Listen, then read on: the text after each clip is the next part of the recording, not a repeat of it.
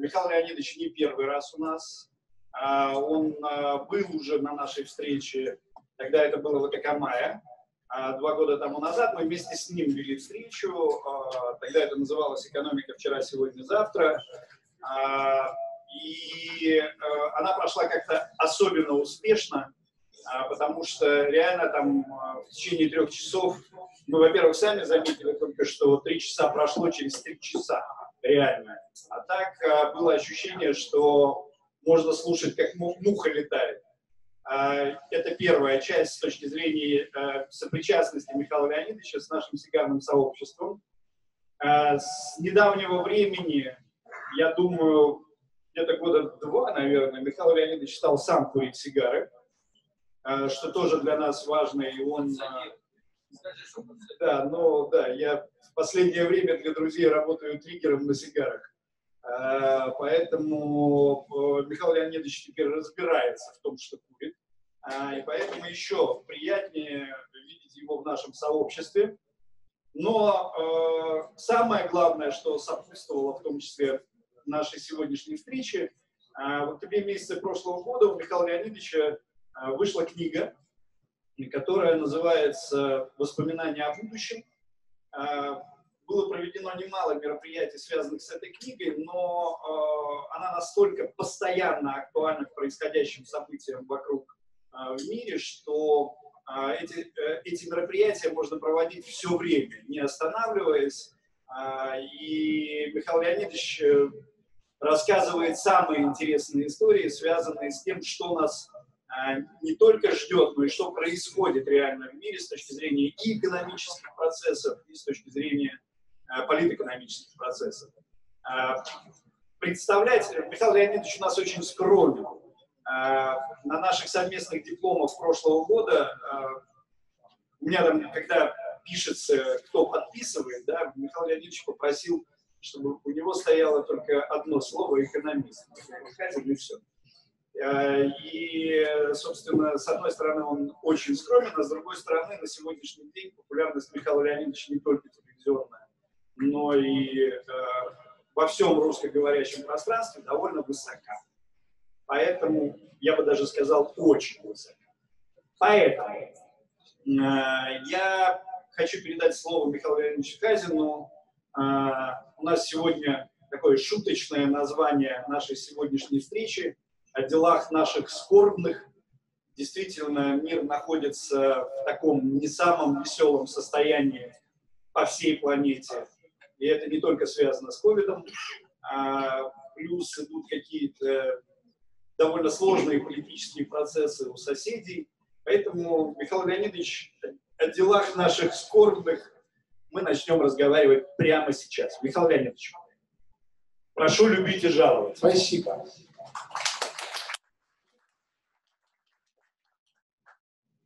ну, как мы все знаем, вчера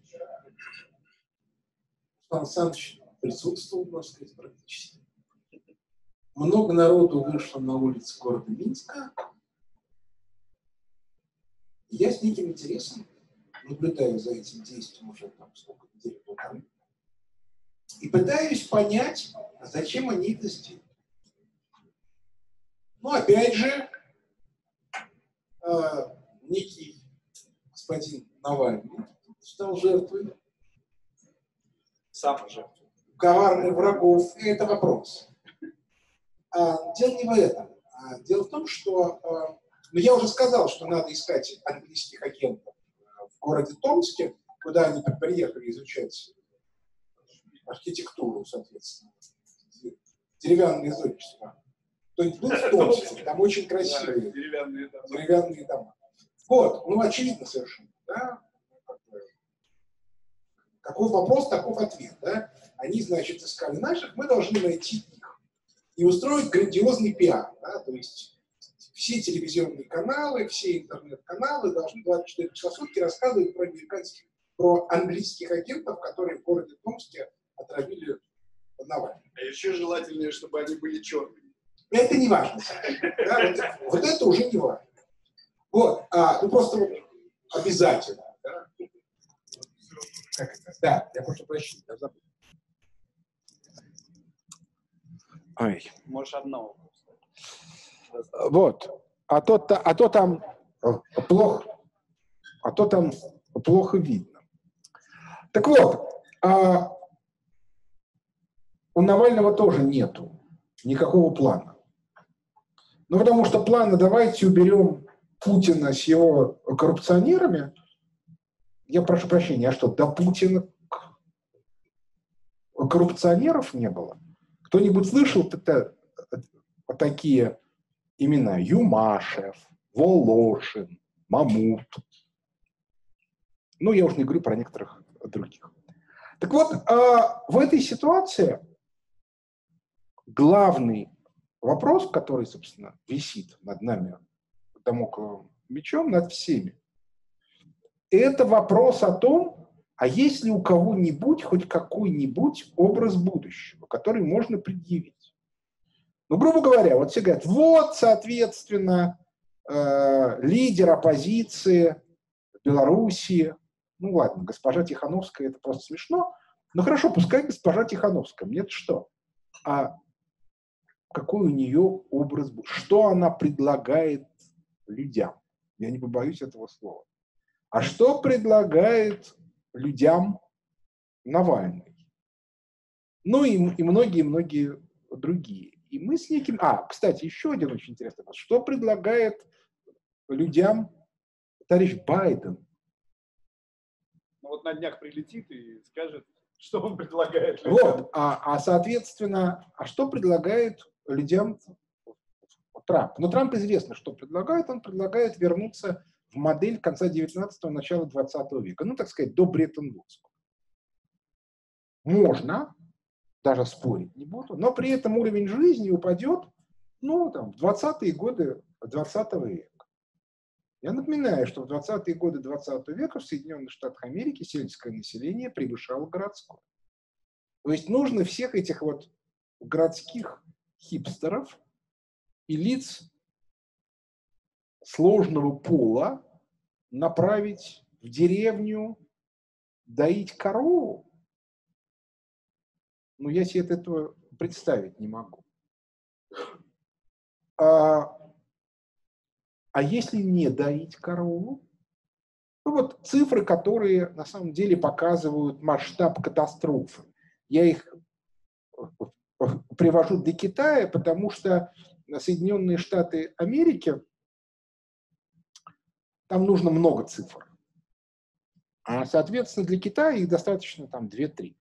Для, для Китая цифры такие. По итогам 2019 года профицит внешней торговли Китая полтриллиона долларов, а платежный баланс дефицитный. Ну, около нуля, но дефицит. Вопрос, как так получается? Ответ очень простой. Они стерилизуют избыточную юаню э, денежную массу через вывод в доллары. Значит, мультипликатор кредитный у них где-то около 8. 0,5 умножить на 8 – 4. 4 триллиона долларов. То есть у них избыточная денежная масса, которая за год накапливается, где-то около 4 триллионов долларов. Ну, в юанях, но а ВВП Китая 16 триллионов. То есть у них внутреннее стимулирование экономики 25% от ВВП. И, естественно, мне очень хотелось много лет. Я учил детей в школе математики. И по этой причине я всегда очень трепетно относился к методологии.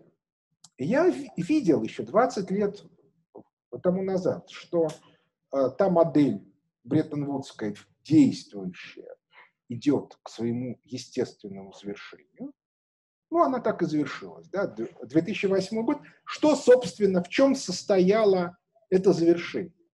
Эффективность инвестиций все время падала в связи с тем, что все время печатались новые деньги. К 2008 году эффективность инвестиционного процесса достигла нуля. То есть вкладывать куда-то деньги стало бессмысленно.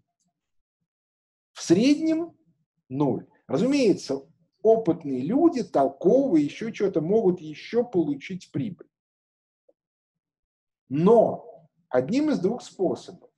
Либо на все время уменьшающемся объеме, то есть, грубо говоря, в начале 2000-х, если у вас было миллиард долларов, это хорошо, 3 миллиарда еще лучше, 8 еще лучше, а 15 еще лучше.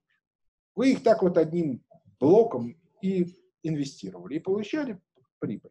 А сегодня, ну, грубо говоря, объем, который можно вложить, ну, там с минимальной гарантией, составляет уже, ну, условно говоря, 200 миллионов.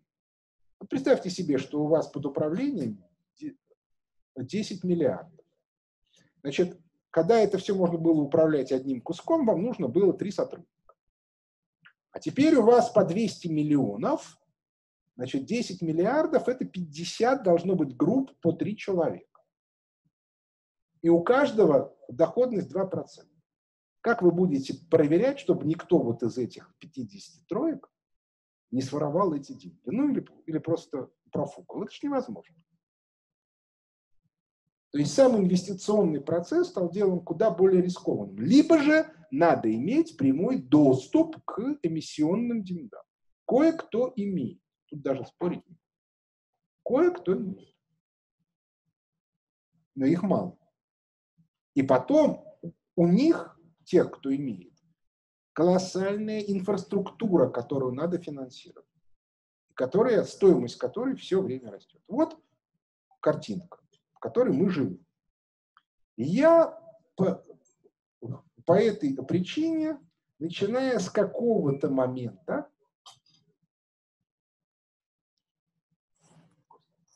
начиная с какого-то момента, понял, что я должен написать книжку, которой вот эта проблема описана понятным языком. Для этого мне нужно было на первом этапе преодолеть психологический протест. Потому что все люди говорят, ну как же так? Мы живем в обществе, в котором, ну как бы, имеет место эволюция, в котором имеет место прогресс. Не может такого быть, чтобы прогресс закончился. И тут я в начале книжки привел один маленький пример. Западная Римская империя, итогом жизни которой стало то, что производительность труда, которая была в поздней Римской империи, была достигнута снова только в XVIII веке. Количество кораблей, которые плавали в Средиземном море через тысячу лет после гибели Римской империи, было в 10 раз меньше, чем при Римской империи. И количество металлов, которые выплавляла Римская империя, было в 10 раз меньше, чем через, а, было в 10 раз больше, чем через 500 лет. То есть, иными словами, ситуация, при которой прогресс отыгрывается назад, в мире была. Ну, тем, кто прочтет книжку или кто ее уже прочитал, они могут смело, соответственно, э, узнать, что механизм разрушения, экономический механизм разрушения Западной Римской империи абсолютно совпадает с механизмом разрушения Бреттон-Вудской модели. Дальше, если говорить о книжке, мне хотелось описать вот те движения в капитализме, которые привели к такому результату. В конце концов, мало ли что, может быть, кто-то виноват.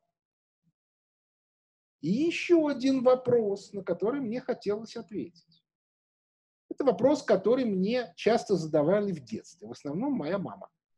Она мне все время говорила, ты что, самый умный? Почему я дал ответ на эти вопросы, а другие не дали? По этой причине в книжке довольно много места, целая глава э, посвящена построению современной экономической науки. А, сейчас надо выключить это устройство, кто оно будет звонить. Современной экономической науки, в которой я объясняю, что современная экономическая наука состоит из двух основных направлений. Ну, условно, политэкономии и экономикс. И эти два направления, каждый из них имеет свои табу. В частности, политэкономия построена на базовом принципе конца капитализма. Собственно, я считаю, что это и есть главное достижение Маркса. Он первым понял, что если исходить из логики Адама Смита, то капитализм конечен. Ну, условно говоря, логика Адама Смита состояла в том, что ключевой процесс экономического развития – это углубление разделения труда, а в замкнутой системе углубление разделения труда в некоторый момент останавливается. Маркс первым понял, что поскольку Земля ограничена, то рано или поздно этот процесс остановится. Все, конец. И дальше вся его, собственно, наука состояла в том, что он пытался ответить на два вопроса. А именно, когда, второе, а что будет после. Он очень хорошо описал текущие процессы, он в общем описал когда. И, кстати, отметим, что революция в России в 1917 году произошла совершенно не по принципам Маркса. А вот что будет после, он не смог. И понятно почему. Потому что во времена Маркса еще современного либерализма не было. Ну, придумать цифровой концлагерь, это он не хватило у него фантазии. Вот. Но дело не в этом, а дело в том, что, а, кстати, у некоторых людей, у фантастов конца XIX века были разные мысли на эту тему, вполне интересно. У Герберта Уэллса, в частности. А, но, я уже не, но я уже не говорю про а, разного рода тех, кто писал антиутопию. Вот. И в частности, 1984 год, который Оруэлл писал как естественное развитие английского общества, он, в общем, описал тоже вполне себе весел. А это были 30-е годы. То есть, в общем, уже сколько? 90 лет прошло. Так вот, а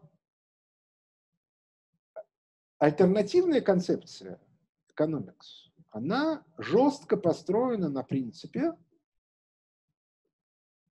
запрета на конец капитализма. Это то, о чем нельзя говорить. Соответственно, современный кризис, который и есть тот кризис, который описал Маркс, в ситуации, когда углубление разделения труда больше невозможно, но это и значит, что инвестиции неэффективны. Экономикс описать не может. Дело не в том, что я самый умный, а дело в том, что я не в рамках экономикс описывал реальность. Почему же тогда это не описывали там советские политэкономы?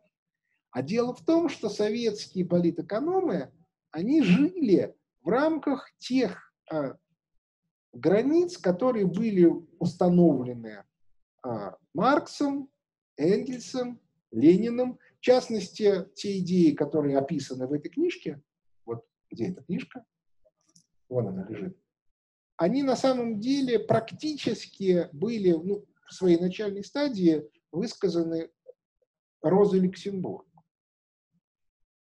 еще в начале 20 века. И теоретически эту теорию можно было бы написать уже в 20-е годы. Но Роза Люксембург что-то полаялась с Владимиром Ильичем Лениным, и в результате в политэкономии появились новые границы. Туда не ходи, сюда нельзя и так далее. А, а потом, как и всякая академическая наука, политэкономия стала очень догматичной. Ну, потому что аспиранту нельзя писать то, что противоречит взглядам молодого кандидата наук. Кандидату наук нельзя писать то, что противоречит доктору наук. Доктору наук нельзя писать то, что противоречит позиции членкора. Членкору нельзя писать то, что противоречит позиции академика. Академику нельзя писать то, что противоречит позиции директора института, особенно если он член ЦК. А, а, а, а директор института член ЦК, он уже немножко выжил из ума, и его уже, собственно, ничего особо Он никому не, не противоречит. Вот. А, собственно, если мы посмотрим на современную западную науку, там абсолютно та же самая ситуация. Причем не только в экономике, но и вообще всюду. Еще какое-то время сопротивлялась физика и математика, но и они уже тут э, тоже постепенно умирают. Потому что умирает сама концепция науки. Ну, выражаясь абсолютно неправильным языком э, философским, потому что наука – это феномен модерна, а мы уже психологически живем в постмодерн. Вот картинка. Я ее описал в книжке. Вот так, как она вот вышла. Дальше, собственно, отсюда следует, да, за одним исключением, последней главы. Последняя глава книжки описывает то, как теоретически может быть. И ключевым элементом этого описания является осознание того факта, чем капитализм отличается от феодализма принципиально. Отличается он тем, что а, инновации при феодализме делаются из сбережений. И если по каким-то причинам кризиса сбережений нет, то и инноваций нет. Общество может закапсулироваться и прожить 30 лет, 50, 80 без проблем. Ну, с учетом каких-то экономических трудностей. А при капитализме инновации делаются, они включены в себестоимость. То есть оплачивая любой продукт, вы уже финансируете инновационный процесс.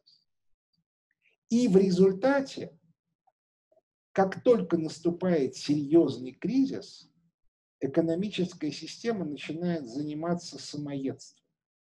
То есть она начинает тратить те ресурсы, которые, нужно, которые нужны для выживания, на создание инноваций, которые никогда не будут использованы, никогда не будут окупаемы. Ну, я привожу пример, такой самый простой. А, известный, может, самый известный инвестор Баффет вышел из всех авиакомпаний. Почему? Потому что современная отрасль авиаперевозок умерла. Умерла она из-за того, что умер туризм в том виде, в котором он возник в начале 80-х с появлением рейгономики. Вот те, кто из вас, кто был на э, Тенерифе, тот помнит, что там есть два отеля, которые были до 80-х годов, 40-х, 50-х годов. Они там старые, шикарные, с, большим, с большой территорией, еще что-то. Все остальное выстроено после 80-х под стимулирование спроса через региональку. Вот через 10 лет все то, что выстроено, все умрет. Останется два отеля. Но стоимость номера в нем будет такая, что реально смогут туда поехать 3% населения. Остальные не смогут. Давай поясним термин региональный.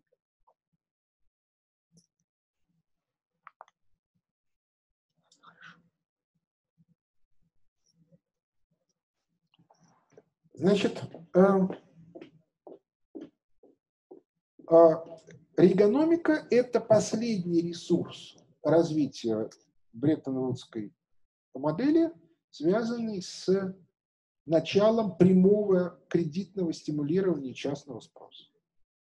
Я не, не буду сейчас рассказывать разного рода байки. Но теоретически надо было бы рассказать сказку о стиральной машине. Я подозреваю, что ее либо все слышали, либо куда с большим интересом прочтут в книжке. В книжке она есть.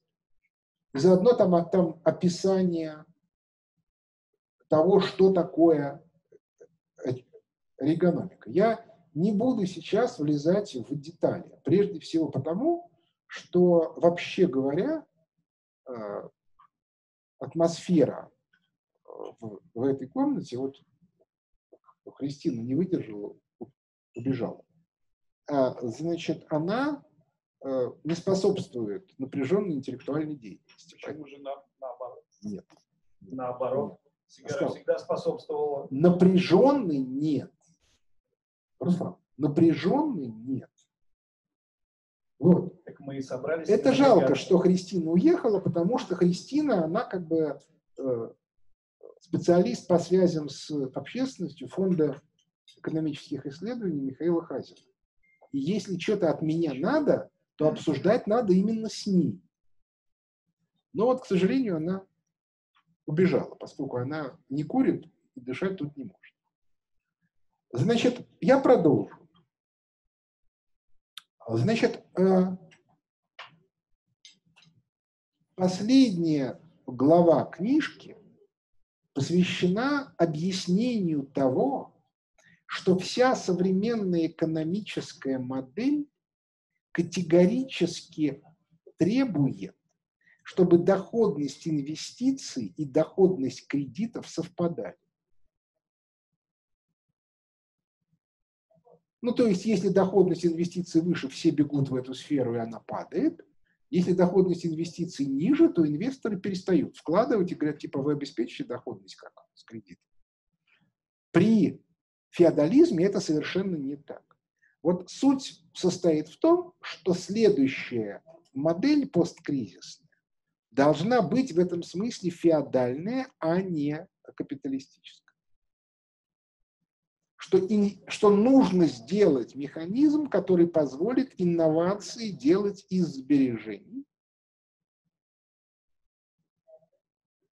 а не за счет а, себестоимости производства. Опять-таки, я не буду влезать в детали. Желающие вот книжку могут прочитать, или если прочитали, но не обратили на это внимание, прочитать еще раз. Но это принципиальный вопрос. Вот мы сейчас с Христиной уже сделали два потока а, карьерного консалтинга. В сентябре будем делать третий, а, в котором объясняли, что сейчас начнется совершенно колоссальная, а, откроются лифты вертикальной мобильности. Почему? Потому что все те управленческие модели, которые существуют сегодня в нашей стране, которые существуют сегодня на Западе, они все не работают. Ровно потому, что не работает модель. Но люди, которые там сидят, они в принципе не способны работать в рамках других моделей, потому что для них управление – это технология, а не интеллектуальная деятельность. Ну, собственно, что такое MBA? Это диплом техникума советской торговли. То есть, иными словами, вас учат каким-то методикам, как нужно максимизировать прибыль при условии, что есть финансовый поток. А если нет финансового потока, вот тут-то как бы специалисты по MBA начинают искать этот финансовый поток, и в результате превращают тот бизнес, которым они управляют, ну просто в, в груды развалин. А, а для того, чтобы думать, необходимо иметь некоторую структуру, в рамках которой надо думать. А структуры нету. Вот э, я написал книжку ровно для того, чтобы у, того, кто ее прочтет, могла в голове возникнуть структура, как нужно думать о тех экономических процессах, которые происходят, потому что, не понимая экономику, невозможно выстроить правильное управление. Так просто не бывает. Беда состоит в том, что люди, которых научили только технологиям управления, они не умеют думать. Они вообще не видят экономики. Они не понимают, откуда в экономике берется прибыль, добавленная стоимость. Ну, если вы посмотрите экономику, то вы обратите внимание, там рынок, на котором можно продать, он является некоторой абсолютной сущностью. То есть он есть. И точка. Он есть. Я в этом смысле, я еще когда работал, я не боюсь этого слова, чиновником, ругался с нашими теоретиками которые мне говорили, ну, Миша, ну, понятно же, что если кризис, то если в компании хороший менеджер, то она все-таки развивается, а если плохой, то она гибнет. Но все равно поле для развития есть. А я на это объяснял, что вы не понимаете, если у вас объем продаж 100 миллионов, и кризис, он стал 80 миллионов. И вы ничего не сможете сделать, особенно если у вас появляется некто, кто эти 80% монополизирует. Ну, тогда им это казалось невозможным, сегодня мы это видим невооруженным глазом. Что, типа, в этой отрасли существует компания, которая взяла весь рынок. И любая попытка с ней спорить, это уже вооруженный конфликт со всеми вытекающими отсюда последствиями. Мы, и сейчас мы сваливаемся вот в эту ситуацию, потому что падение рынков будет колоссальным. В Соединенных Штатах Америки, в Западной Европе и в Китае больше 50% ВВП. Ну, про США вообще нужно понимать, США ВВП не 21-22 триллиона, а 14-15. 21-22 это фикция нарисованная. Она никакого смысла не имеет. А в Китае 16 триллионов, да, там реальная экономика, там вот, вот этой накрутки финансового сектора нет. Но вы мне простите, 25% ВВП стимулировали. Кстати, в США тоже 25%, от 14-15%. Так вот, э, если спад в два раза, то это тотальная катастрофа потому что начинает меняться структура экономики. Но я, я просто привел пример. А, не будет туристической отрасли в том виде, в каком она возникла в 80-е годы. У людей не будет денег для того, чтобы куда-то ездить. Ну, желающие могут вспомнить детский фильм «Греческая смоковница», там показан туризм 70-х годов.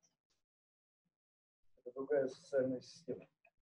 Вот, вот, вот, вот так вот у всех будет. То есть, если ты хочешь в Грецию, нет проблем, ты можешь, соответственно, взять палаточку на кораблике, туда приплыть, и, соответственно, с палаточкой недельку походить.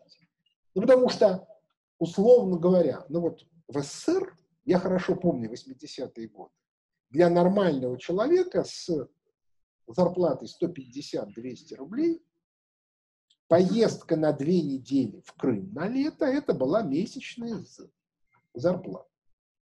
А теперь представьте себе, что это будет полугодовая зарплата. Ну и все. И везде так будет. Ну, собственно, ведь единственное, кому хорошо, это корейцам, у них отпуск три дня имеешь в виду северных корейцев? А, они одинаковые. Будет объединенная Корея, тут даже и вопросов. По принципу северных.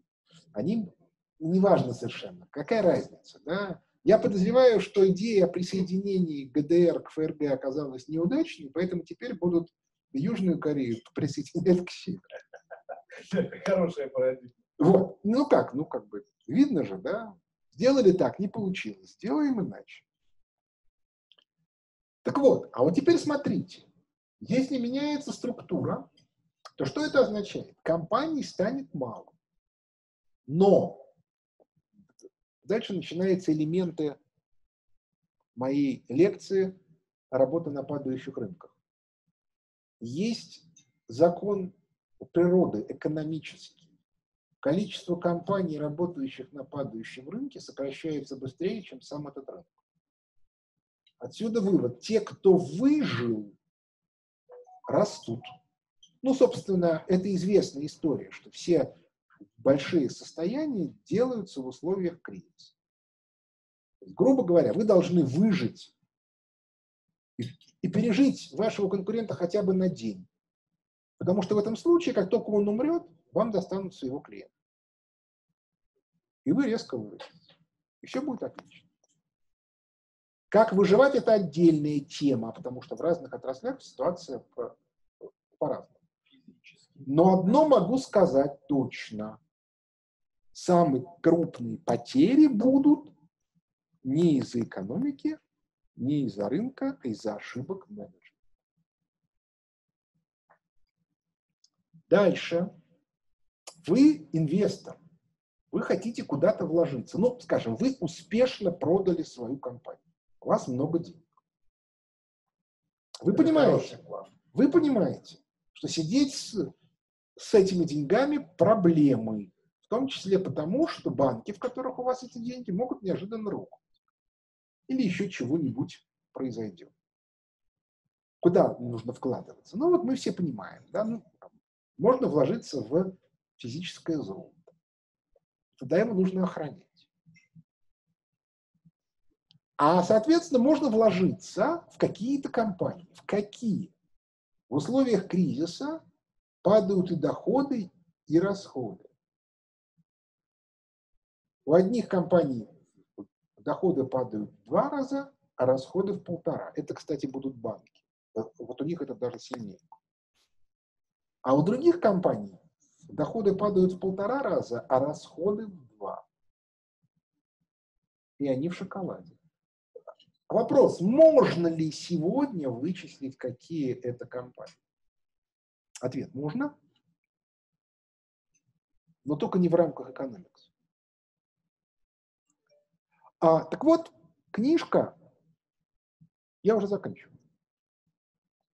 Книжка, которую я тут вот предлагаю. Это книжка, которая поясняет, в каком направлении нужно думать. И дальше, когда вы понимаете, что реально происходит, то дальше этап следующий. Что делать? Вот это вот тот вопрос, на который не может ответить ни Тихановская, ни Навальный, даже, и даже по большому счету, счету да, Александр Григорьевич, а, соответственно, а, Байден, в принципе, э, этим вопросом не задается. А Трамп, у него есть некий ответ, но он неправильный. У нас ответ есть. Но я его сейчас обсуждать не буду. Так вот, кстати, обратите внимание, а смерть Навального должна была состояться аккурат к последнему дню съезда Демократической партии. И пусть мне кто-нибудь скажет, что это случайность. Вот. А, ну, Для них, наверное, приятная случайность. Ну, там приятное, неприятное, это не важно совершенно. Вы, вы сами понимаете, да? Весь съезд Демократической партии был про то, как коварный тиран Путин оплевывает грязью нашего Байдена и, соответственно, хвалят а, нехорошего Трампа. И к последнему дню съезда, тут, кстати, очень любопытное место, я не знаю, обратил ли кто-нибудь внимание, но рейтинг Трампа по итогам съезда Демократической партии вырос. И это тотальная катастрофа, потому что обычно на съезде партий рейтинг партии растет в Штатах. Так было всегда. Вот на этой неделе будет съезд республиканской партии, и рейтинг Трампа еще вырастет. Потому что они предлагают понятные вещи. Они неправильные, но они понятны. А Байден ничего не предлагает. Ну просто вообще. Так вот, А в 2015 году я сделал фонд экономических исследований Михаила Хазина, который занимается как раз тем, что пишет модели математические, которые описывают структурные изменения в мировой экономике, американской экономике, европейской экономике. У нас уже очень много разных моделей, они там от, отработаны. Теоретически мы можем написать модели для крупной компании, можем написать модели для отрасли и так далее. И это сегодня ключевой вопрос, который теоретически должен волновать тех людей, которые э, руководят. вот у меня была замечательная история, это был 15 год или 14 14 год. Я сижу, значит, э, обед в честь энергетического саммита на Астанинском экономическом форуме. И слева от меня сидит американец, который говорит мне, здравствуйте, а вы кто? Ну, типа, чем вы занимаетесь? Я говорю, я консультант. Он говорит, да ладно, консультант это McKinsey, это BCG, я их всех знаю. А вы почему сидите за столом с премьер-министром? Я говорю, ну, понимаете, я еще там, значит, это был 14 год, еще там 11 лет назад написал книжку про нынешний кризис. Поэтому я тут сижу. Он говорит, как интересно, а давайте с вами знакомиться. И дает мне свою визитку, фамилия его Альберс, и он ну, энергетический же саммит, старший вице-президент компании ExxonMobil из Техаса. То есть настоящий ExxonMobil. Я потом про него посмотрел, он настоящий нефтяник, начинал бурильщиком в Канаде. И, соответственно, он мне спрашивает, а чем вы сейчас занимаетесь? И вот у меня задача, как объяснить американцу, старшему вице-президенту компании ExxonMobil, чем я занимаюсь. Так, чтобы он как бы, с одной стороны понял, а с другой стороны осознал, что я могу ему что-то сказать, что он не знает. Я ему говорю, ну вот смотрите, говорю, вы руководитель крупной компании. Вот он так улыбнулся, сказал, сам крупный. А ExxonMobil тогда была первая в мире по капитализации, а Apple их обогнала где-то месяца через два или три. Я говорю, да, самый крупный. Но вы понимаете, что масштаб вашего бизнеса определяется не ценой на нефть. Тут я ему показал вилку, а долей энергии вот в этой вилке. Он так задумался на секунду, говорит, ну да, конечно. Цена вверх, издержки вверх, цена вниз, издержки вниз. А доля энергии в вилке – это технологии, они очень устойчивы. Да. Я говорю, замечательно. Вот сейчас будет кризис. Он говорит, он уже начался. Я говорю, да, доля энергии в этой вилке в два раза вырастет или в три раза упадет. Тут он задумался. Причем было очень интересно, так на лице это было написано. Я не знаю. А кто у меня знает? Нет, никто не знает. Может быть, кто-нибудь из моих знает тех, кто знает? Нет, нет. И да, действительно, очень интересный вопрос. Это типичный структурный вопрос доля энергии в этой вилке. Кстати, в Калифорнии начались массовые отключения веерные. Они были уже давно, но они, но, но они сейчас начались массовые отключения электричества. Почему? Потому что доля зеленой энергии выросла там, по-моему, до 40%, и в результате система стала настолько неустойчивой, что все полетело. Так вот, ключевой вопрос – который должны себе задать любые владельцы бизнеса. О чем вообще я сейчас должен думать с точки зрения потенциала развития ситуации? И, соответственно, как только вот для того, чтобы на этот вопрос каждый себе сам мог ответить, я и написал книгу.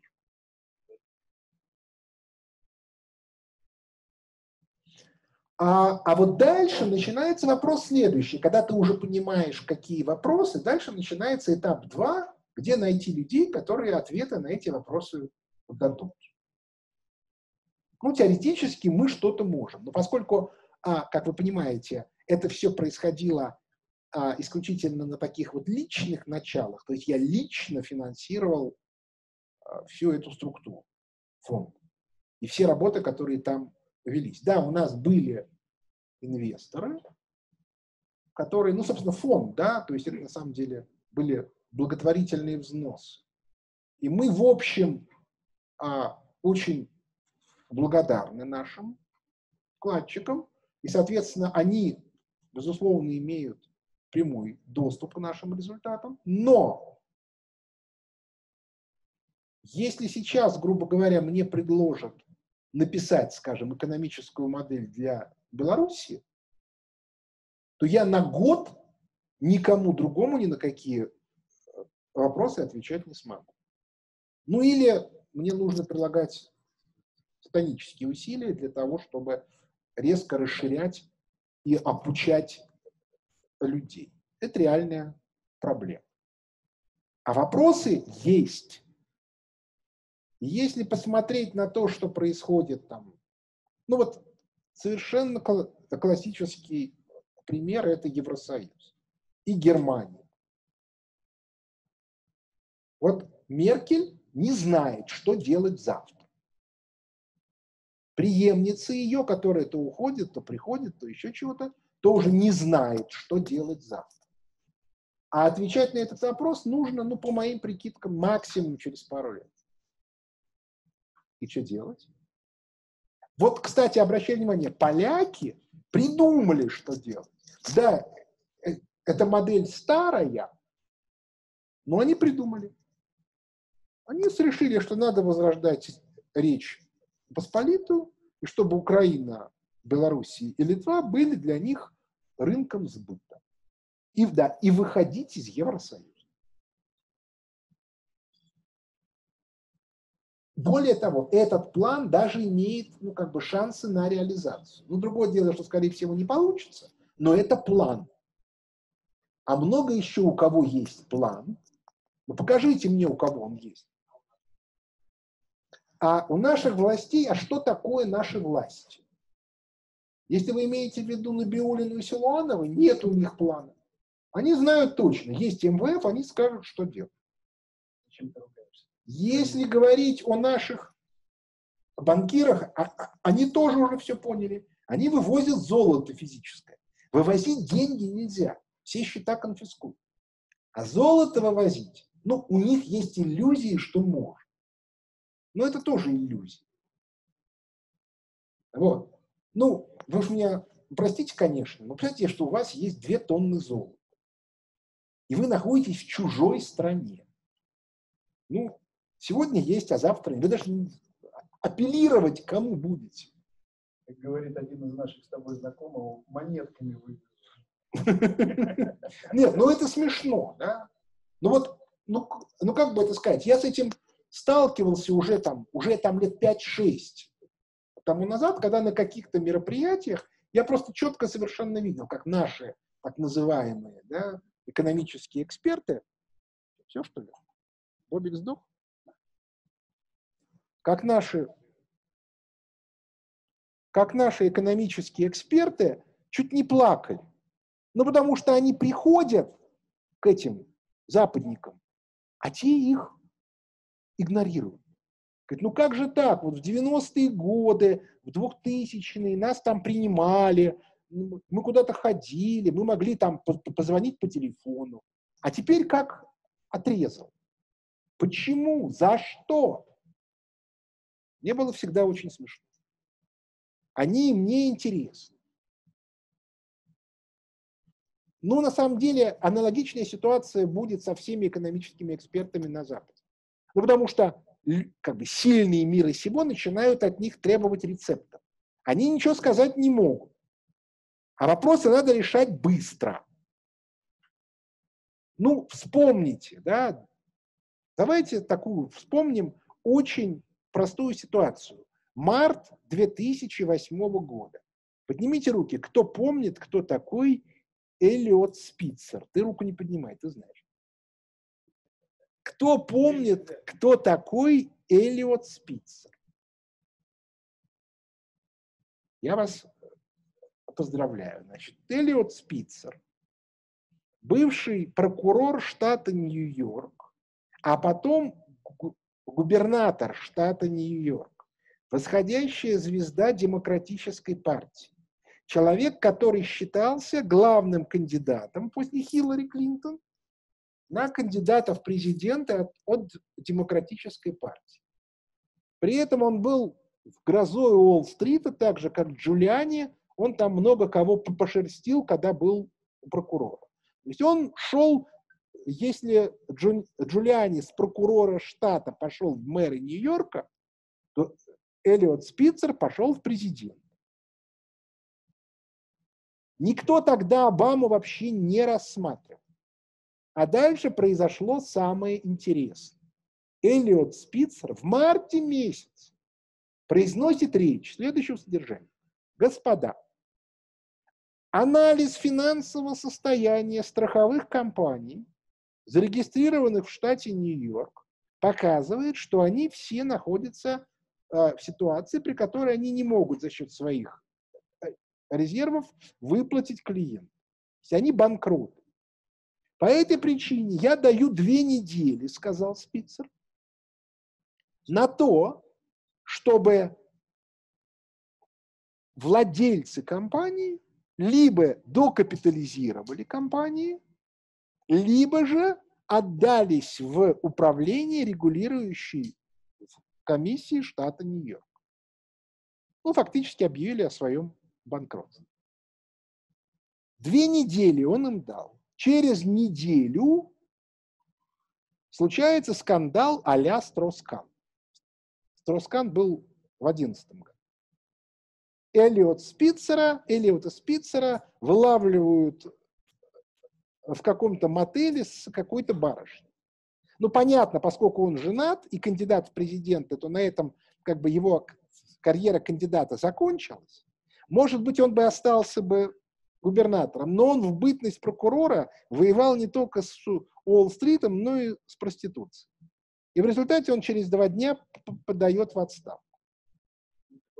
И его требования все забыли тут же. Через полгода только AIG получила из бюджета, по-моему, 86 миллиардов долларов на закрытие дыр. А вот теперь представьте себе, что те люди, которые убрали восходящую звезду Демократической партии США, приходят к кому-то там, да хоть к министру финансов США, и говорят, нам нужно столько-то денег. Причем это будет не 86 миллиардов, а там 800 миллиардов. Кстати, у Трампа в загашнике сейчас сколько лежит? 6 триллионов? Нет, на стену не потрачено. Вот. Ну, видимо, да. Вот. Не, ну там известно, на что они. Это 2 триллиона из бюджета плюс 4 триллиона к ним допечатанные Э, ФРС как средство против кризиса, да, но управляемые лично Трампом. А до выборов осталось меньше трех месяцев, по 2 триллиона в месяц. Я думаю, что ему хватит. Так, по всем прикидкам. Нам бы с тобой хватило. Да, он уже начал понемножку отдавать. Ну, как понятное дело, 3 ноября, да, правильным людям, 3 ноября он 3 ноября он закончит. Нет, ему нельзя, потому что он не может получить легально. А нелегально, видишь, Беннона посадили в это. Вот. То есть, в общем, Хорошо, я делаю чистый. Ситуация, нет, ты не подходишь, у тебя репутация не та, тебя никто не знает в Вашингтоне. Вот. Вернее, не в тех кругах. Ну, не в тех кругах, да. Скорее у меня получится. Вот. А, Михаил Леонидович, вы хотите поговорить об этом? Нет, нет, нет, нет, не надо. Тут как бы логика просто никуда они не денутся, поскольку кроме меня никто не знает, что делать. Поэтому я сижу тихо, никого не трогаю, учиняю примус. И жду, когда они придут. Дай мне обратно. Придут и отдадут или возьмут? Нет, придут и отдадут. Вот, но неважно, это совершенно не принципиально. Так вот, весь фокус состоит в том, ну просто это же логика, да, игры во власть. Кто читал «Лестницу в небо», никогда нельзя ни о чем просить. Нужно создавать ситуацию, чтобы приходили и просили А, так вот, э, соответственно, вот такая картинка. И по этой причине я всем желающим предлагаю книжку прочитать или перечитать с учетом той логики, которую я тут изложил. И если появятся дополнительные вопросы, то, значит, приходите, будем разговаривать. А по поводу книжек э, сегодня всего осталось две в продаже. Уже все, Сейчас будем аукцион устраивать. Э, э, соответственно, но есть, соответственно, информационное агентство в Авроре, Аврора, в котором можно сказать и даже получить автограф Николая Леонидовича там, либо прочесть в PDF, который продается в сети. Кстати, теперь есть еще и аудиоверсия. Бумажная лучше. Для нас с тобой точно. Мы с тобой для всех, читать бумагу. Для всех лучше. Ну, собственно, все. Спасибо за внимание. Какие будут вопросы? Спасибо огромное, Михаил Леонидович. Э, вопросов есть. Э, ну, во-первых, я еще раз озвучу э, вопрос Михаила по поводу того, а, он просто сейчас был в сети неоднократно задан а, по поводу того, что раз ты знаешь как, почему ты не идешь при твоих а, глубочайших отношениях с властью, не идешь во власть сегодня? Значит, во-первых, я не очень понимаю смысла фразы «при твоих глубочайших отношениях с властью». Ну, они присутствуют в природе. Кто первым тебя поздравлял с рождением? Ну, это было давно. Да, это было давно. Значит, дело не в этом, а дело в том, что существуют некоторые жесткие ограничения, которые некоторые внешние, а некоторые внутренние. А в силу обстоятельств, которые носят, разумеется, персонифицированный характер, в течение 20 лет я там нигде близко не появлялся. По этой причине я не знаю ни людей, ни системы отношений сегодняшних, а, кроме того, мне уже все-таки 58 лет. И по этой причине на маленькую должность я не пойду. Ну, вот. А если на большую, а если на большую должность, то нужно при этом понимать, что я пойду только на чистое поле. Ты чистые пруды считаешь чистым полем? Как бы чистое поле, да? То есть, грубо говоря, я, я как это называется, да? А я назначаю всех своих подчиненных, всех заместителей своих подчиненных и всех ниже, ниже лично. Ну, я прошу прощения, экономическое управление президента Российской Федерации я создавал с нуля. Лично набирал туда людей. За что, собственно, оно и было ликвидировано через полтора года за избыточную эффективность. Конфронтировал. А? Конфронтировал. Ну, я не конфронтировал, я просто, ну, просто когда я шел в администрацию президента, у меня был разговор с Александром Ивановичем Казаковым, который тогда был первый зам э, руководителя администрации, и отвечал за кадры, который мне сказал, Миш, твоя задача, я сейчас не буду говорить про твои там, про ругань Лившица с Чебайсом, тут я заржал, он тоже заржал, а, вот. А, значит, моя задача состоит в том, чтобы сделать независимую ни от кого систему информирования президента о том, что происходит в правительстве. Эта система была создана. Батьке нужна сейчас. Ну, батьке нужна, да. Ну, как бы, в чем проблема? Телефон работает, да, пускай звонит.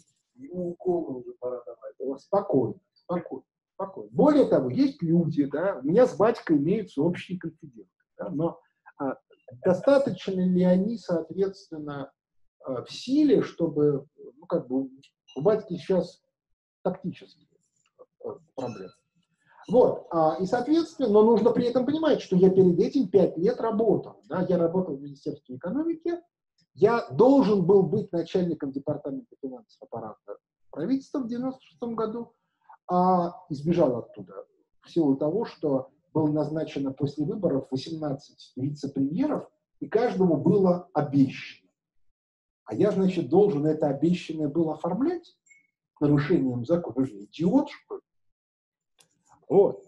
А, и а соответ... ты считаешь, что сейчас что-то поменялось? А, да. В те времена людей с советской школы было еще много в аппаратах министерств. И, и в аппарате правительства. А Нет, сегодня, про количество обещанных. Сегодня тотальная катастрофа. А поскольку это не я обещал, то я буду делать то, что я считаю нужным.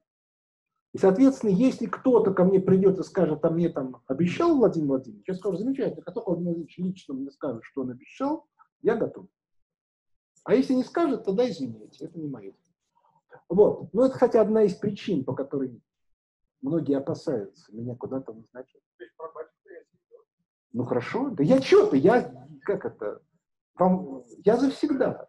Андрей, ты не поверишь, я во время своего сидения делал про нас предложение, э, как раз команде. И... Нет, тогда они да. считали, что все хорошо, что все офигенно. Да, все офигенно. Так вот, а, а, а дело не в этом, а дело в том, что ровно в силу того, что я знаю, как эта система работает, большая часть тех людей, которые сегодня занимают очень большие должности, очень не хотят моего там появления.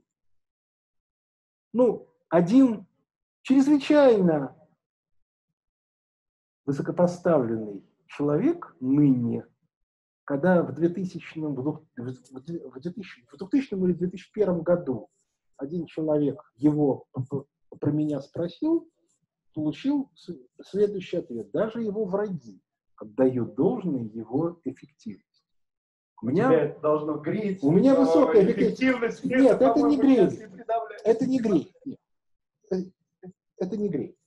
Вот. Э, так вот, ну, опять-таки, я не знаю, мне как бы хорошо, да, я сейчас живу вполне комфортно, и по этой причине я не очень понимаю, ну, условно говоря, одному моему знакомому телевизионщику, который учился в одной группе с Гусинским, Гусинский его как-то позвал на две недели поплавать на яхте, уже когда сбежал туда, в Израиловку.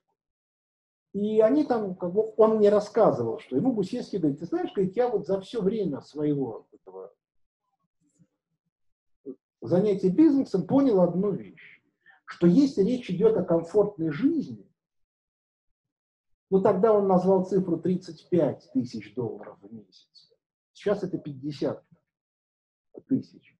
Потратить больше 50 тысяч долларов в месяц невозможно. Если речь идет о комфортной жизни. Яхту хочешь? Ну, сними яхту. Вилла нужна в Италии? Ну, сними виллу. Если ты там жить не собираешься, она тебе не нужна на постоянное владение.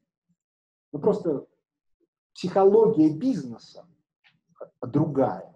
Тебе нужны активы, потому что это инструмент. А если это не инструмент, если речь идет о комфортной жизни, то и не надо. Я не буду сейчас на эту тему спорить, вот.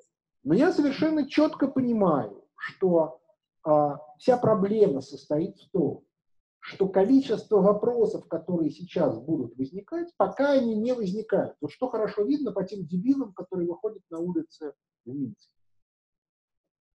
Ну, хорошо, если угодно, по тем дебилам, которые выходили на улицы там, в 90-м году.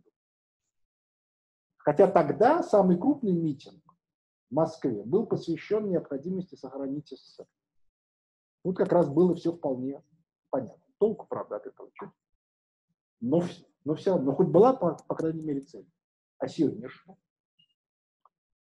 По этой причине, если кто-то захочет меня куда-то назначить, ему будет очень тяжело меня уговорить. Ну, сначала кого-то на царство, а потом э, тот, кого на царство назначит. Посмотрим. А, смотри, еще вопрос, но он сдвоенный вопрос из сети. Кого э, ты считаешь, кого, ну, книгах это проявлено, кого и по каким э, общепринятым в мире экономическим критериям победил СССР? И не, не единожды заявлял о том, что СССР экономически кого-то поимел. СССР победил Соединенные Штаты, Штаты Америки. То есть советская система победила Западную в 70-е годы. Ну как? 70-е годы 10 лет непрерывного спада Запада. Без шансов начать экономический рост. А СССР еще худо-бедно рос. Они сами это признали он Андрей знает, политологи 70-х годов даже разработали концепцию малых шагов, что если СССР будет двигаться на территорию Запада такими малыми шагами, что каждый из них не сможет спровоцировать атомную войну, в этом случае остановить его невозможно. Это не я придумал, это они придумали. А СССР ушами хлопал. И в результате дали время, а они придумали рейгономику. И с рейгономикой можно было бороться, потому что э, кризис 87 года, да, дикий совершенно. Ну, потому что уже напечатали деньги. И только то, что Горбачев сдался и вызвало э, СССР. Ну, на самом деле, тут мы начинаем, соответственно, всю эту линию, да, Кусинин, Андропов, а, значит, э, конвергенция и т.д. и т.п., но это все инструменты, а не, соответственно, а, результат. Вот. А логика была именно вот такая экономическая. Поэтому я, я, не очень понимаю, о чем спор идет. Но ну вот, Андрей, Андрей, а ты там уже был в 70-е годы? Нет еще, да? Понятно. То есть вот это вот ощущение поражения, да? Поражение, ощущение поражения. Вот.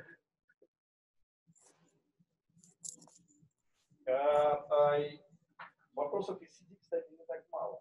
А, так вот, э, вопрос по поводу э, того, что проходят слухи по поводу лестницы неба в 2.0 э, и Нет, а что слухи? Нет, воспоминания о будущем нет пока, потому что сейчас она только переведена на английский язык, где-то через месяц на Амазоне она будет продаваться.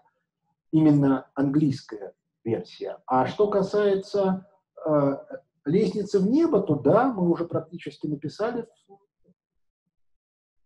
вторую книгу. В ней будет очень усилена первая часть, и в ней будут кейсы. Много кейсов разных. Там будет кейс Никсона, кейс Рузвельта, кейс Сталина 1928 года, кейс Троскана, ну там еще что-то. Вот. А, соответственно, вторая часть, которая, ну, собственно, мы написали вторую часть только потому, что у нас никто не читал этих западных авторов. Вот. А сейчас мы просто эту часть ужмем очень сильно. Когда ждать? К концу года. К концу этого? Да, к концу года. Дальше. Зачитываю, потому что не от меня вопрос, я, мы это с тобой не один раз обсуждали и на публике в том числе ваш тезис про экономический апокалипсис э, после падения фондового рынка выглядел, как, выглядел бы как правдоподобно, если бы ФРС позволил ему упасть. Всем уже понятно, что пока что никто никому ничего не позволяет, э, потому что ФРС понимает, что, будут, э, что будет, если они позволят. Рынки уже подняли один раз и поднимут еще раз. При этом вы описываете будущее как уже свершившееся будущее как свершившийся факт падения рынка. Это похоже на некую сетку, которую привлекает народ, пугая апокалипсис. Но это стандартный вопрос, кстати, почему-то задаваемый в первую очередь городскими сумасшедшими. Блажен, кто верует. Да. Блажен, кто верует. А, вот, тепло ему на свете. Значит... Могу, могу помочь. На Авроре два дня назад просто подать тебе, чтобы да. ты прокомментировал уже чисто профессионально. На «Авроре» два дня назад была статейка, переведенная о том, как разваливается Нью-Йорк. Да. Когда да. закрывается все. Такая же ситуация в Калифорнии. Депри, да, да. депрессуха, э, стоимости э, недвижимости падают. Вот можете прокомментировать? Вот это начало а, это чисто городская штука, потому что там говорят, что вот они сейчас в Нэшвилл переехали куда-то еще, да, там или это начало вот той депрессии, которую ты говоришь? Ну, на самом деле обвала-то еще главного не произошло. К слову сказать, это вот, вот это многие не понимают, что эмиссия производилась для того, чтобы обеспечить инвестиционный ресурс и потребление. Но опять-таки в книжке описано, что такое Бреттон-Вудская модель. А сегодня эмиссия идет. А она идет людям, а от людей сразу в банке на фондовый рынок. То есть у вас инвестиционный процесс остановился, инвестиции никто не, не делает. И в этом вся проблема. А дальше, а дальше у вас замечательная совершенно картинка, которая, ну, банальная до жути. Когда вы строите пирамиду, то каждый, она же растет не вверх, а вниз. И каждый следующий этап больше предыдущего. А если у вас растет совершенно колоссальные пирамида, в которой колоссальное количество денег, то вываливается довольно много денег в потреблении, в результате начинается рост цен. В США уже начался. Я же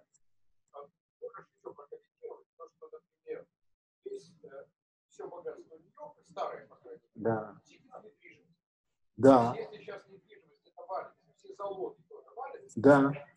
Да. Что Нью-Йорк, как и Лондон, это прежде всего недвижимость. База – это недвижимость а стоимость аренды в Нью-Йорке упала на 30% за последние три месяца.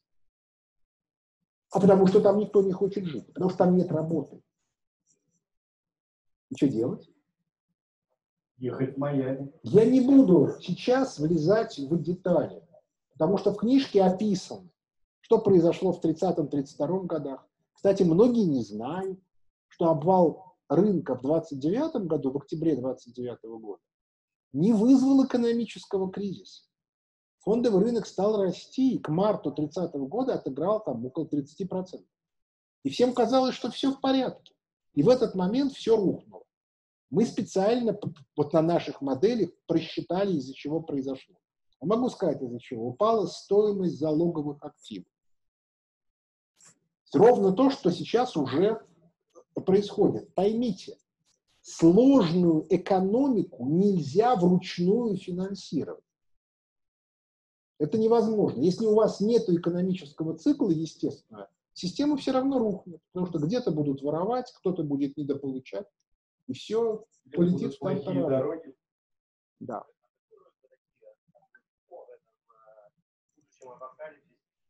А, значит, ну, дело в том, что вот то, что называется, еще в книжке 2003 года закат империи доллара и конец Пакс Американо, мы описывали, что мировая долларовая система распадется на валютные зоны. Причем, что характерно, мы описали пять стран, которые могут быть потенциальными лидерами валютных зон.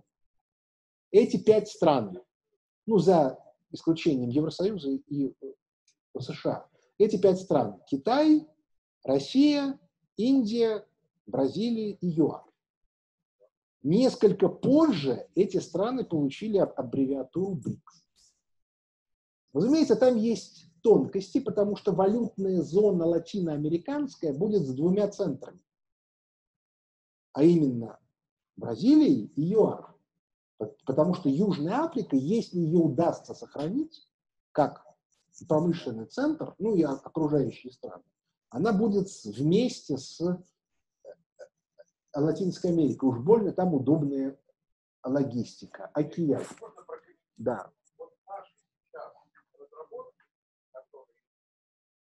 Наши разработки показывают на то, что может быть португальская зона, это Бразилия, Ангола, Мозамбик и ЮАР. Но ЮАР и Намибия это британская. На самом деле можно много рассказывать про Лондон. Лондон, выходя из Евросоюза, планировал сварганить себе валютную зону отдельно.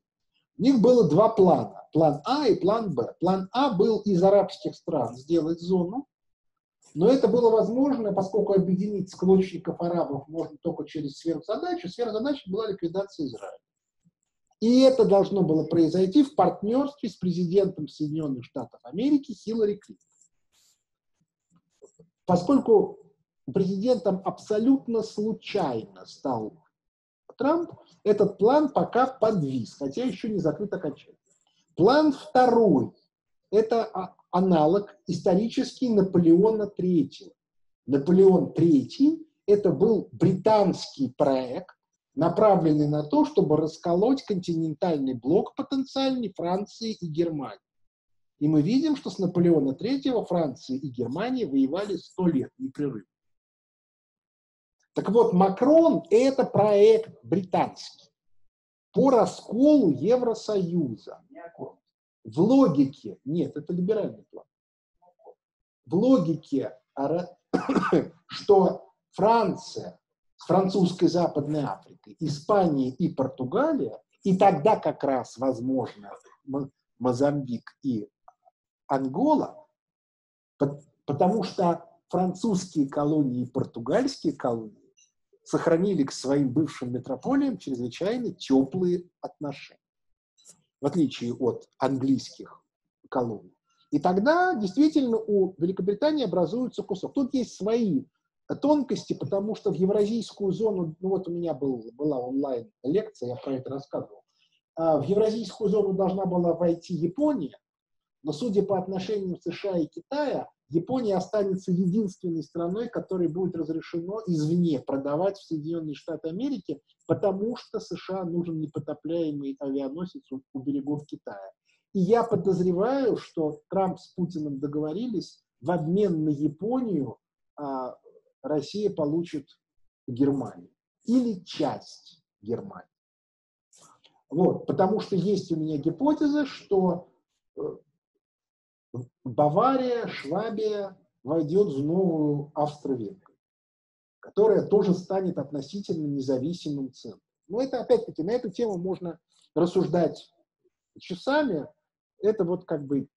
Причем это даже не темы пикейных жилетов, потому что распад мира на валютные зоны практически неизбежен по банальной причине.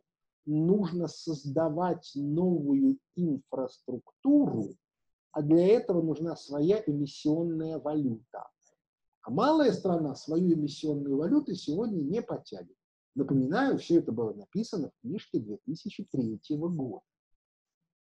Именно по этой причине я сегодня могу сказать, что мы, в смысле вот наша экономическая школа, а это уже школа, обгоняет сегодня Запад, ну, сколько там, 17 лет прошло уже, да, даже больше, ну, считайте на 20 лет. То есть они пока не дошли до тех результатов, которые мы писали как очевидные. Да, которые мы писали как очевидные в 2003 году.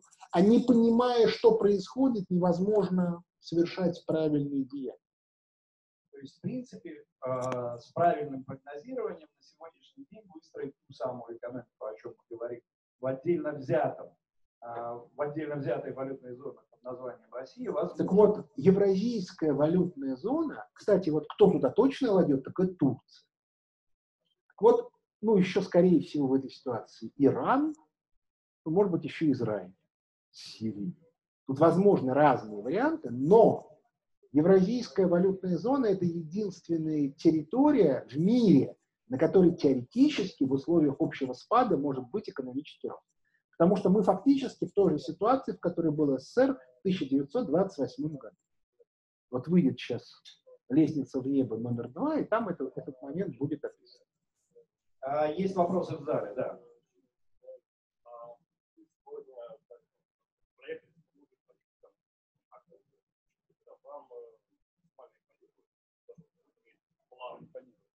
Из кого? В мире? Я не знаю. То есть, если говорить о людях, у которых есть план, условно говоря, геополитический, это вот упомянутый уже Стив Берн. А, а об экономических планах нет никого. Причем Стив Беннон, находясь... Что? Да. Ну, на самом деле, катастрофа-то произошла бы в любом случае.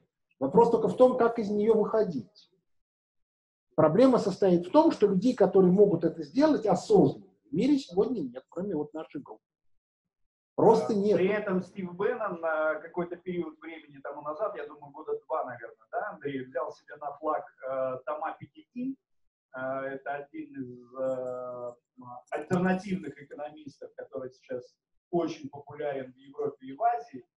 А, и Беннон активно пытался продвигать Соединенных Штатах Америки идея Пикетти, но, соответственно, столкнулся с невозможностями, которые его, собственно, на сегодняшний день пока что, ну, есть как тонкости. показывает практика, похоронить. Есть тонкости. Пикетти левый либерал. Он такой левак, как и все французские философы, экономисты, ну и вообще западные европейские, континентальные. Они левые либералы. А Трамп и, Беннон, они консерваторы. Ну, Беннон сильно более левый, чем Трамп, и сильно более консервативный.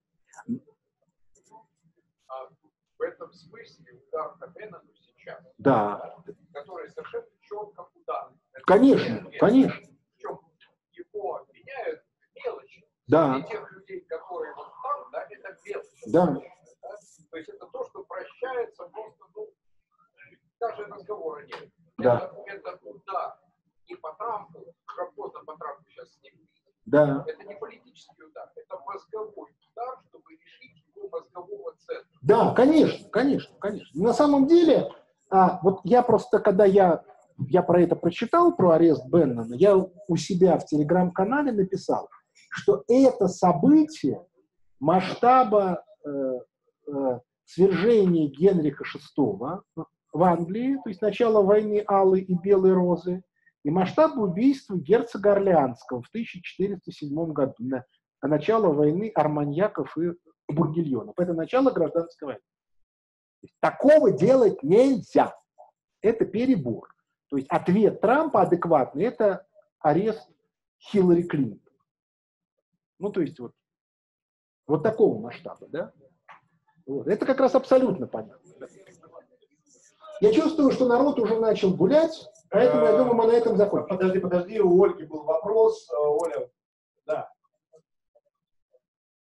Так как ты глубоко слушаешь все, что мы делаем с Михаилом Леонидовичем в лекционе, Такой вопрос. А, Такой вопрос все-таки не просто будущее, а воспоминания. Воспоминания о будущем по банальной причине. Потому что а, логика выхода из кризиса апеллирует к феодализму, то есть назад. На самом деле, как показывает опыт, придумать что-то радикально новое чрезвычайно сложно.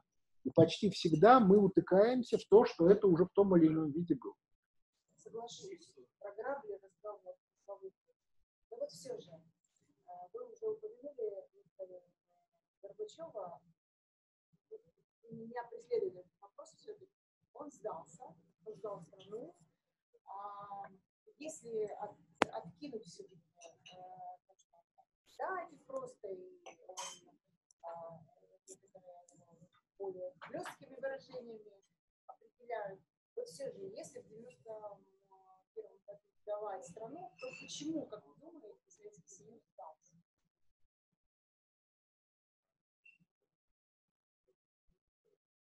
Михаил Леонидович. А, по очень простой причине. Я, я объясню. Потому что, а, потому что в СССР оказалась более слабая элита. И эта тема как раз в «Лестнице в небо» объясняется. Частично это было связано с тем, но обратите внимание, да, есть две истории в нашей стране. Первая. Сталин умер за две недели до пленума, на котором на его место, на два его места, первого секретаря и, и, и предсовмина должны была назначить э, связка Пантелеймон Кондратьевич Пономаренко и Алексей Николаевич Косыгин. А Брежнев умер за две недели до съезда, на котором генеральным секретарем должен был стать Щербицкий. А Андропова должны были вывести на пенсию по болезни. Поневоле начинают возникать вопросы и ассоциации, я не побоюсь этого слова, со всякими там Навальными. Но это очень показательная история. Поэтому я как раз, когда я там читаю про то, что Путин всего боится, еще чего-то, я как раз понимаю, чего он боится. Прецеденты были. Обращаю внимание, кстати, мы никогда никого из наших врагов не травили, в отличие от них.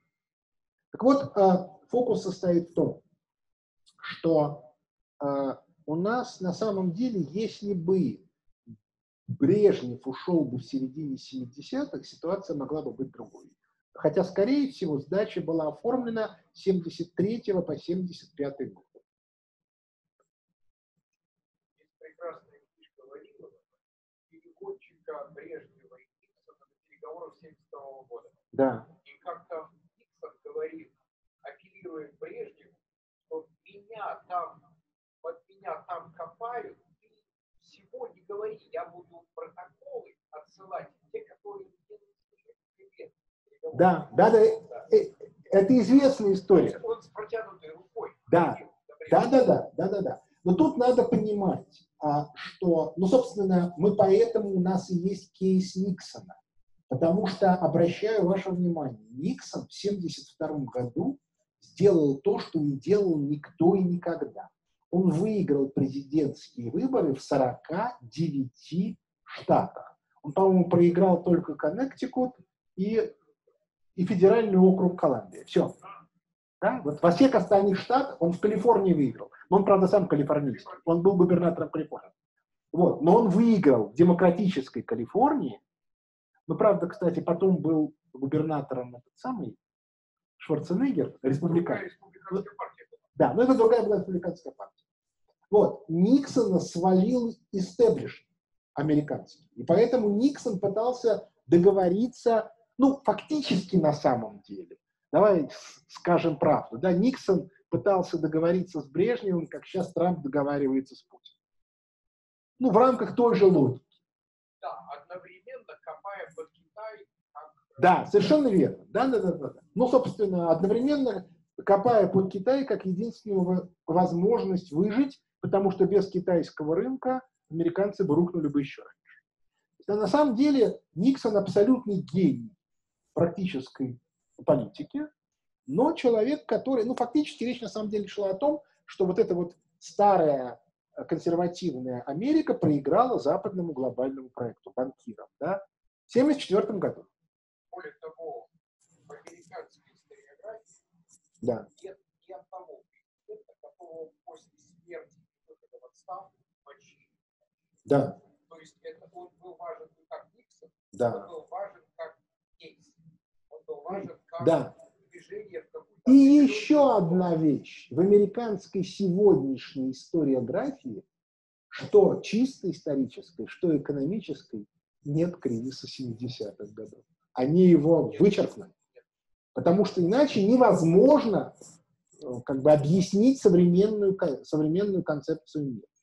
А если этот кризис вернуть, то, соответственно, картина становится совершенно другая. Собственно, что вот в этой книжке и сделано. Вот поэтому я считаю, что она даже и в Америке пойдет. Да.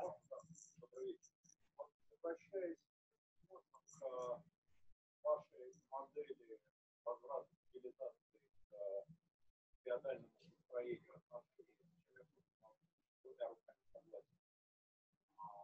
Два вопроса. Второй. Ну, Первый вопрос. А, Насколько, какие вы видите базисы для развития нашей будущей экономики? Потому что у нас сейчас есть сложно назвать экономику. Ой, да, да, Первое. абсолютно, да. Второй момент. Вот, как вы видите структуру построения нашего российского? Значит. Значит, если я начну сейчас про это рассказывать, мы не закончим никогда. Очень коротко. У нас есть два источника. Ис- Источник первый импортозамещения. 300 миллиардов долларов каждый год уходит. Источник второй монетизации экономики. То есть этих источников нам хватит на то, чтобы расти со скоростью 7-10% в год на 25 лет. Это вот то, что мы потеряли по итогам СССР. Нет, феодальная модель, а я же не сказал, что она феодальная. Но к вопросу о, все помнят, да, кто читал там Вальтер Скотта, Квентин Дорвар и прочие разные книжки. Там был такой туповатый герцог Карл Смелый. Все читали книжки про то, как, соответственно, жгли ведьм в Европе. Карл Смелый, который контролировал колоссальные территории, всю Голландию, все Нидерланды, это была его территория, Бургундию, в общем, объемы были совершенно колоссальные, у себя на территории запретил принимать доносы на ведьм. Потому что он сказал, что это бред. И через там, 50 лет, я поэтому, кстати, и не верю вот, про вот книжка э, «Приключения Тилли Уллиншпигеля» – это агитка, созданная в XIX веке, когда создавали Голландию как независимое государство. Почему? Потому что испанская инквизиция приняла решение, что доносы на ведьм не принимаются, потому что ведьмы – это мракобесие. Это испанская инквизиция. И, кстати, именно испанская инквизиция ввела обязательное присутствие защитника на инквизиционных процессах. И процесс должен быть состязательным. И, по-моему, не то 80, не то 90 процентов еретиков на инквизиционных процессах были оправданы по итогам этой деятельности. Но вот здесь вот очень важный момент, и так как... э, Это к вопросу о мракобесии католического феодализма. феодализм, да. И так как я сейчас довольно активно копал э, историю катаров и единственного крестового похода христиан против христиан, э, то оказалось очень интересный вывод как раз по поводу э, Емолота, ведьмы и всего, что касалось инквизиции. Ну, во-первых, это исторический факт, что вообще как таковая католическая инквизиция возникла не для чего-либо, не для ведьм, не для мракобесия, а вообще для понятия ересь, которое воспринималось исключительно как катары. Все, конец истории. Поэтому, так как э, женская часть катарских, э, э, они у них назывались совершенные, то есть священнослужители, у них практически более 40% в какой-то период времени были женщины. Они были очень неплохими медиками того времени. И поэтому первые походы против ведьм были против них. Так вот, возвращаясь к модели э, феодальной с точки зрения, Михаил Леонидович ни разу не говорит о том, что мы сейчас вернемся к феодальной модели. Он говорит о том, что просто переходный период и сегодняшняя история, она приводит к другой, как таковой, экономической модели, которая не соответствует тому, в чем мы живем на сегодняшний день. В России, еще раз повторяю, у нас есть уникальная совершенно возможность. Более того, она есть, ну как бы не нужно уничтожать ту либеральную хрень, которая наросла в 90-е 2000-е годы. Нужно создавать параллели. Потому что Хрень. это, да, хрень, это умрет сама собой. Ну, потому что она умрет везде. Но она умирает постепенно. Да то, что стоит, надо конфисковывать. Ну, как бы вот процессе банкротства. То, что... А все остальные, они же уже разбегаются, на самом деле.